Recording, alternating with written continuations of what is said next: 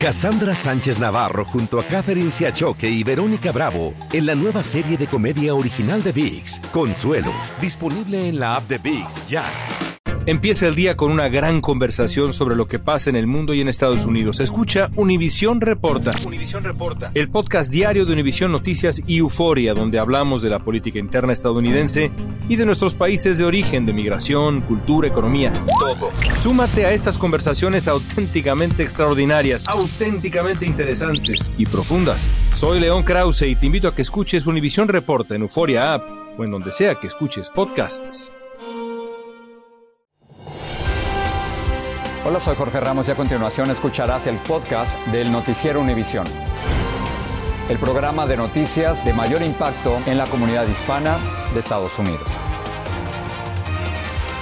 Muy buenas noches. Nicole se convirtió en tormenta tropical luego de azotar la costa este de la Florida como un huracán categoría 1, Ilia. Jorge precisamente tocó tierra en Vero Beach alrededor de las 3 de la mañana, hora del este. Pero el mayor daño lo ha causado en la zona de Daytona Beach, donde derribó casas y causó severas inundaciones. Al menos cuatro personas murieron, cientos de miles se quedaron sin servicio eléctrico y se suspendieron centenares de vuelos. Vilma Tarazona nos habla de la destrucción.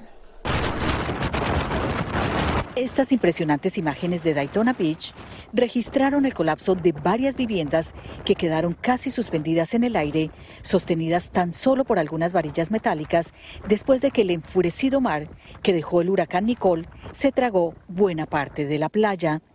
Las casas que alcanzaron a permanecer en pie quedaron expuestas al perder puertas y ventanas. El ojo del huracán Nicole entró en la madrugada por este punto en Vero Beach, en la costa este de Florida. Esta fue la marea alta que dejó el huracán Nicole aquí en las playas de Vero Beach. Por eso las autoridades le pidieron a las personas no acercarse a esta zona. Sin embargo, algunos desobedecieron esta orden. Como fue el caso de este hombre. Al menos 333 mil personas quedaron sin electricidad y el gobernador de Florida, Ron DeSantis, declaró emergencia en 67 condados. En Cocoa Beach, la inundación penetró al interior de este restaurante.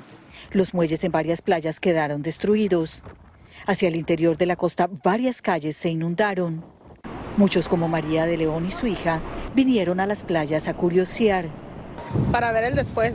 A mí siempre me gusta venir después para ver cómo fue que le tocó a la playa. O sea, nosotros venimos aquí con los niños todo el tiempo. Hoy que vinimos a ver el mar, estamos viendo que las olas están bastante altas, pero está todo muy callado, muy bonito. Está todo limpio, no, no se ha caído mucho, no fue muy fuerte. Muchos turistas como Francisco Murti no habían vivido un huracán. Pero la expectativa sí era alta, claro, para mí era totalmente nuevo, todo nuevo. Ya luego, a medida que iba pasando el tiempo, ya iba viendo uno que la cosa se mantenía igual, pues mucha brisa, mucha lluvia, pero no, no pasaba a mayores.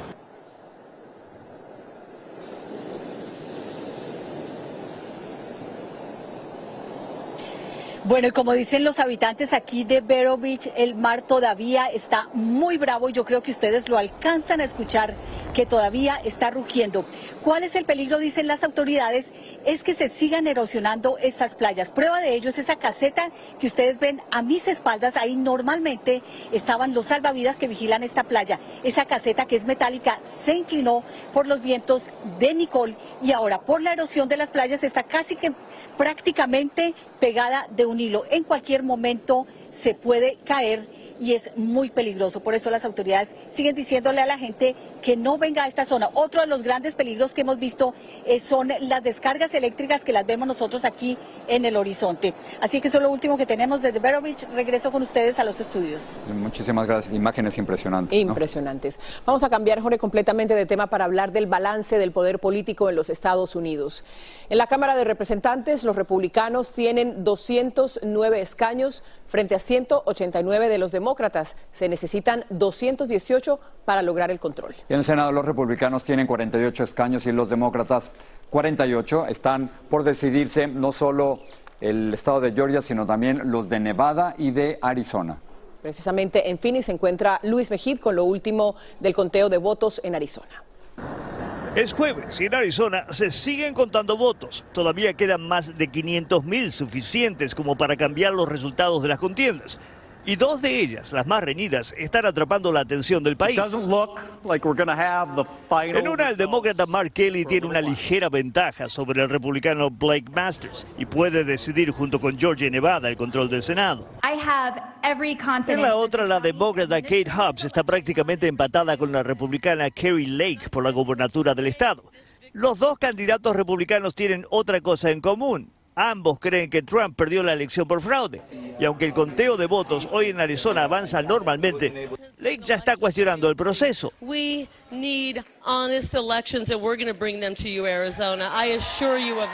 Sembrando dudas sobre la honestidad y la competencia del Departamento de Elecciones, demandando que los resultados se conozcan la misma noche de la elección, aunque legal y técnicamente eso no es posible. Algunos analistas creen que las críticas de los candidatos republicanos tienen más que ver con la carencia de una contundente victoria. Con solo de que los republicanos no hayan tomado estos escaños automáticamente, es una victoria ah, para aquellos que están en contra de las posiciones de Donald Trump. Los republicanos mismos han repudiado a estas políticas en Arizona Luis, tú estás frente al Departamento de Elecciones del Condado de Maricopa. Cuéntanos cómo marcha el conteo y cómo más o menos cuánto, cuándo calculan que podríamos conocer el resultado. Bueno, aquí el Departamento de Elecciones, Silvia, dice que el proceso es normal, pero se están demorando por la gran cantidad, mucho más que usualmente, de votos que han llegado por correo. Casi el 90% de los votos que llegaron aquí en Maricopa han llegado por correo. Por cierto, el condado de Maricopa, donde está Phoenix, es el más poblado de todo el estado. Y esta tarde había aquí por lo menos unos 400 mil votos que tenían que ser contados. Cada día cuentan unos 62 mil, 65 mil votos. Así que hagamos la cuenta. El Departamento de Elecciones piensa que recién podrá a tener los resultados a principios de la semana que viene. Lirio. A seguir esperando. Muchas gracias, Luis, por ese informe. Entre tanto, en el condado de Washoe, el segundo más poblado de Nevada, le faltan unas 20 mil boletas electorales por contar. Estas boletas pendientes incluyen tanto las enviadas por correo como las que se entregaron el mismo día de las elecciones. Las que lleguen hasta el sábado se contarán siempre que lleven el sello del día de los comicios. En Georgia ya comenzaron las contribuciones de campaña para la segunda vuelta electoral del 6 de diciembre entre el demócrata Rafael Warnock y su retador republicano Herschel Walker. El comité de campaña demócrata anunció una inversión de 7 millones de dólares para impulsar a Warnock, mientras que grupos opuestos al aborto gastarán al menos un millón en apoyo a Walker. Dos días después de ganar la reelección al Congreso, el representante demócrata por Illinois, Jesús Chuy García, anunció que aspirará a la alcaldía de Chicago en febrero. García se suma a varios candidatos que buscan desafiar a la alcaldesa Lori Lightfoot. Together, let's get Chicago back on track. Together, let's build a Chicago for all. Juntos, un Chicago para todos y todas. Muchas gracias. La campaña de Lightfoot calificó a García como un político de carrera. Los republicanos confían en que van a ganar la mayoría en la Cámara de Representantes y el legislador de California, Kevin McCarthy, aspira a ser su futuro presidente, como nos informa Claudio Seda desde Washington. Aún no se sabe qué partido controlará el Congreso, pero el presidente Joe Biden ya está hablando con quien podría ser el próximo presidente de la Cámara de Representantes, Kevin McCarthy. Estoy preparado para trabajar con los republicanos, pero ellos también tienen que trabajar conmigo, afirmó. Biden puso sus límites, advirtió que no aceptará recortes al Seguro Social ni al Medicare, ni prohibiciones al aborto. McCarthy ya dio a conocer que lo primero en su agenda sería una legislación para asegurar la frontera. Hay que controlar la frontera. Casi dos millones de personas han entrado este año, sostuvo. La posible legislación es cuestionada. Entonces, eh, no están reformando el sistema roto de inmigración y en realidad no están asegurando la frontera sin regularizar el estatus de los 11 millones de documentados. McCarthy tiene en la mira recortar los gastos del gobierno federal e investigar al Departamento de Justicia, al FBI y también al hijo del presidente Hunter Biden. Si los republicanos obtienen la mayoría en la Cámara Baja, McCarthy aún tiene que ser elegido para convertirse en el próximo presidente de la Cámara de Representantes. El futuro político de la demócrata Nancy Pelosi es incierto. Mientras algunos hablan de su agenda para el próximo año, los demócratas quieren que en las pocas semanas que quedan del actual Congreso se pase una legislación que proteja a los streamers. Un grupo de senadores demócratas la próxima semana le pedirán a 10 senadores republicanos que se unan a ellos para aprobar una ley que proteja a los Dreamers. Aprovechando que hasta diciembre los demócratas aún tienen el control de la Cámara de Representantes. En este periodo solamente se hace lo esencial. El Partido Republicano no va a permitir que se avance una agenda demócrata. Washington, Claudio Seda, Univisión. Algunas familias de Uvalde, Texas, expresaron su decepción, aunque no su sorpresa, por los resultados de las elecciones en su estado. El gobernador republicano Greg Abbott obtuvo más del 60% de los votos en Uvalde y con su victoria en el estado tendrá un tercer mandato. Abbott le ganó al demócrata Beto O'Rourke, quien recibió el apoyo de algunas de las familias víctimas de las masacres de la primaria Rob.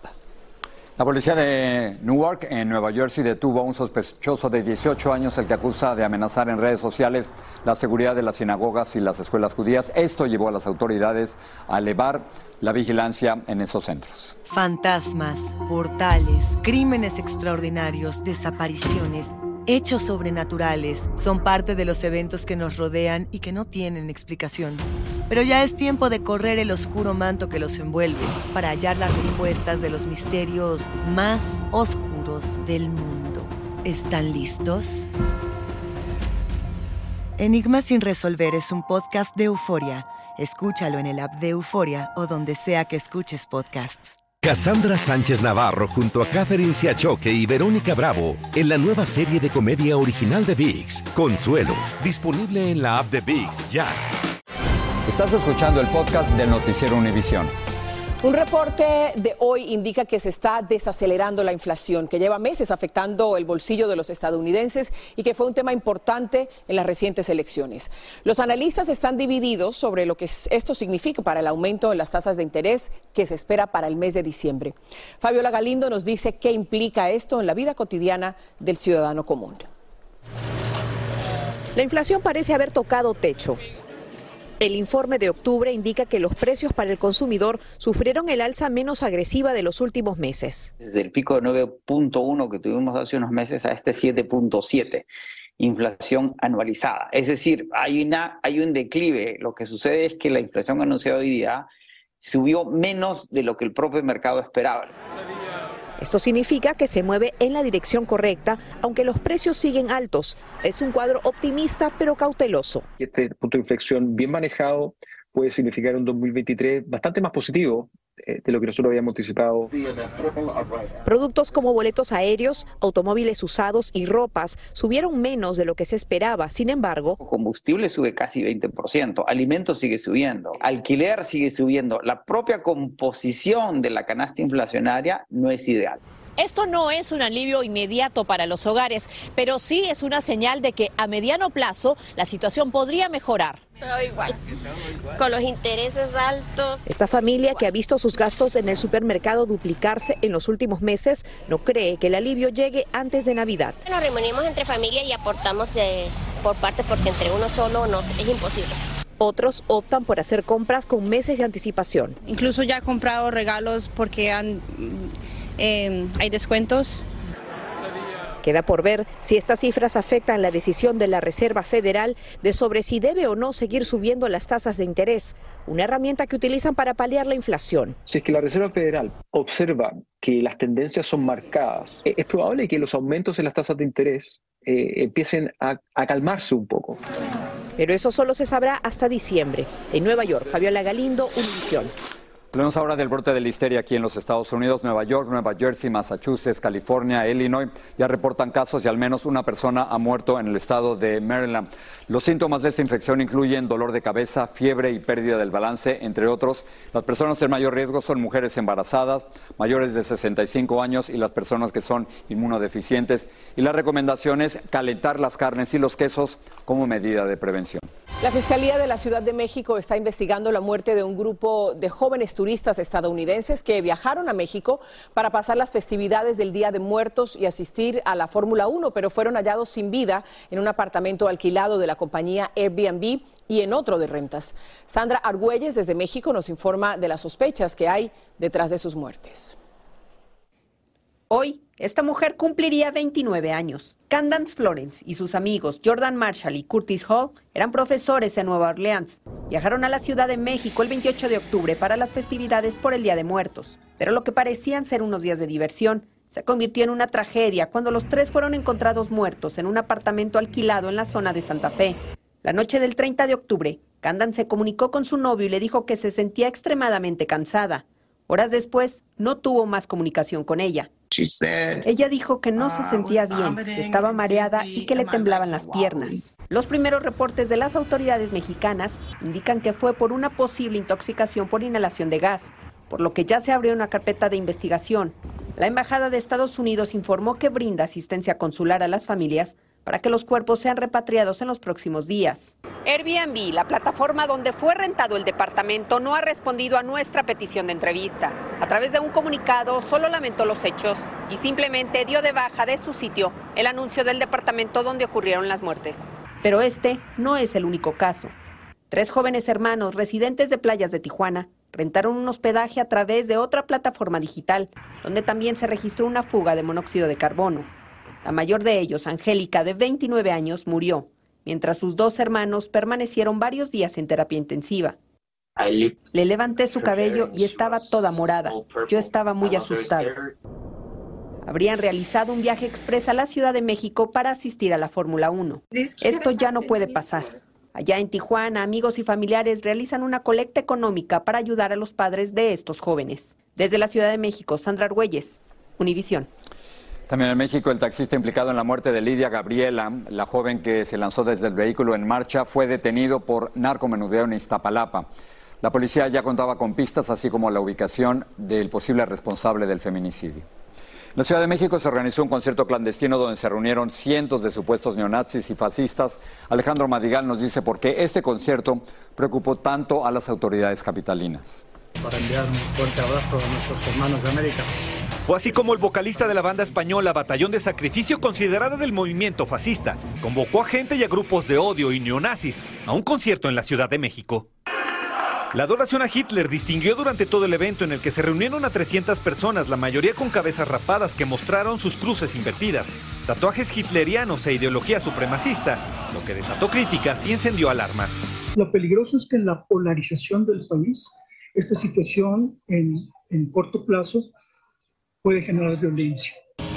El periódico español El País entró al evento y registró que durante la participación del grupo Irreductibles hubo saludos nazis y otros lanzaron peroratas de odio contra derechos ganados, como el matrimonio entre personas del mismo sexo.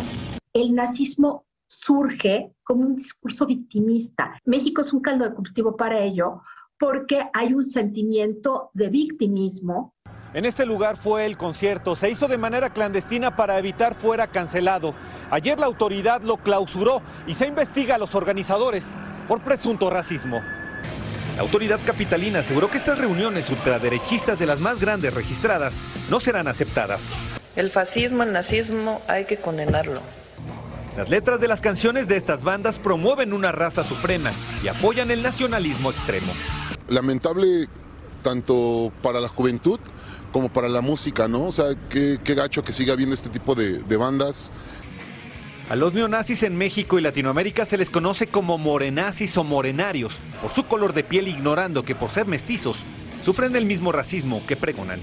En Ciudad de México, Alejandro Madrigal, Univisión.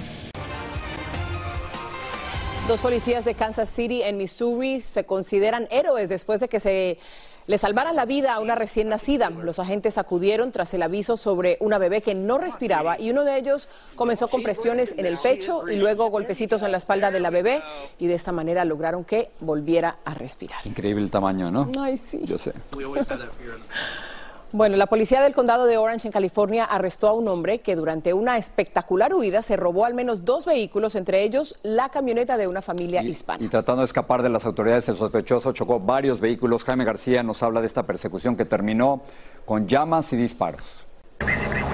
Fue una carrera desenfrenada que se extendió durante 90 minutos por autopistas y calles del sur de California que se inició cuando el conductor de este automóvil negro desobedeció una orden de alto de la policía de Fullerton, California. Este sospechoso, este criminal, realmente no tenía ninguna no le importaba nada. El sospechoso identificado como Johnny Anchonda de 32 años de edad también robó esta camioneta van con la que embistió a una patrulla repetidamente, abriéndose paso para continuar su alocada fuga. Un asalto a los oficiales cuando él puso su carro en.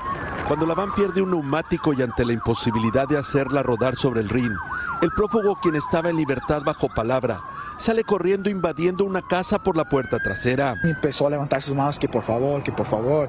Y dije, te va a salir ahorita y te me vas a salir, si no te voy a cochear. El intruso se apoderó de las llaves de una camioneta y salió de la casa perseguido por Andrés, a quien su mamá jala de la camiseta, para evitar que armado con un cuchillo alcance al fugitivo, quien escapó con la camioneta que acababan de comprar hace tres semanas. Cuando vi que se la llevó ahí, es cuando de verdad me dolió mucho. La persecución terminaría dentro de esta gasolinera cuando los alguaciles dispararon contra el vehículo robado y un equipo especial blindado rompió un vidrio sometiendo al sospechoso.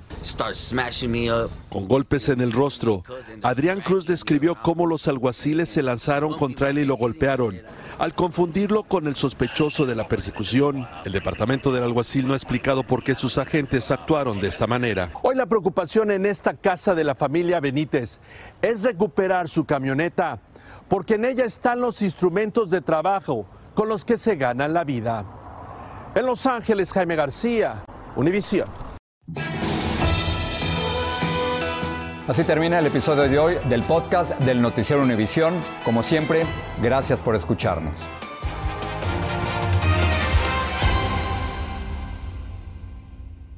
Los temas que necesitas saber para empezar el día.